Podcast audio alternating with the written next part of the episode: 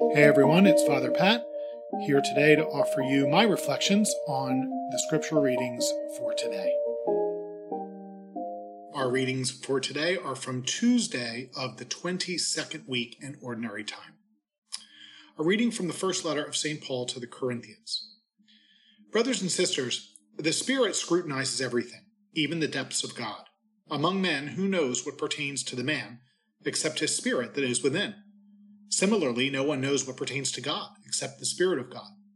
We have not received the Spirit of the world, but the Spirit who is from God, so that we, we may understand the things freely given us by God.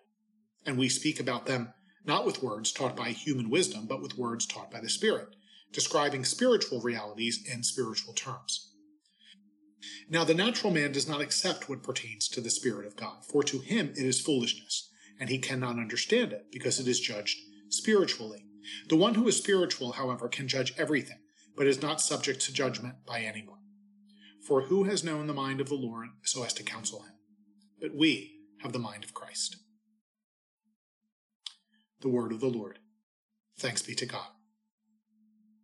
Our response The Lord is just in all his ways. The Lord is just in all his ways. The Lord is gracious and merciful, slow to anger and of great kindness. The Lord is good to all and compassionate toward all his works. The Lord is just in all his ways. Let all your works give you thanks, O Lord, and let your faithful ones bless you. Let them discourse of the glory of your kingdom and speak of your might. The Lord is just in all his ways.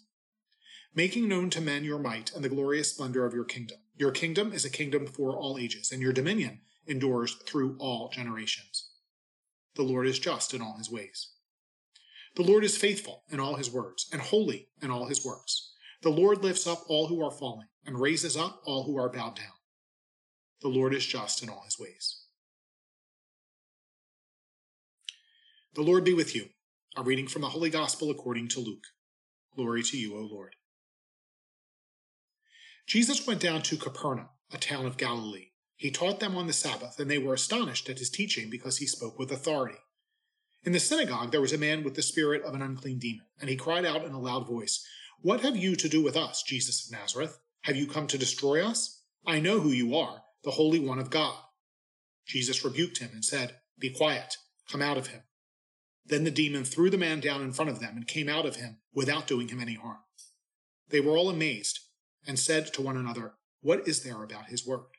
For with authority and power he commands the unclean spirits, and they come out and news of him spread everywhere in the surrounding region. The Gospel of the Lord. Praise to you, Lord Jesus Christ.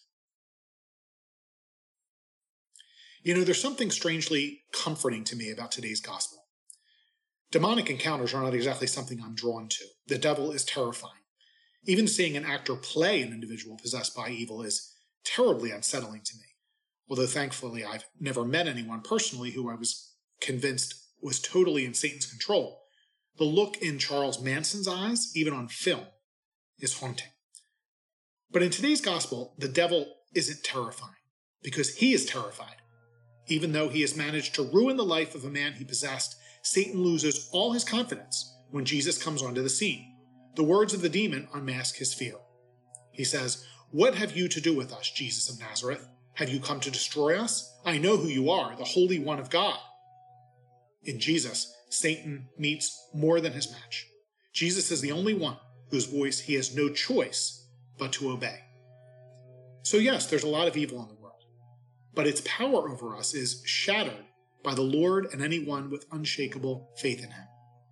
So, in the prophetic words of Bob Marley, don't worry about a thing, because every little thing going to be all right. Maybe that can be your theme song for the day. May Almighty God bless you, the Father, the Son, and the Holy Spirit. Have a great day.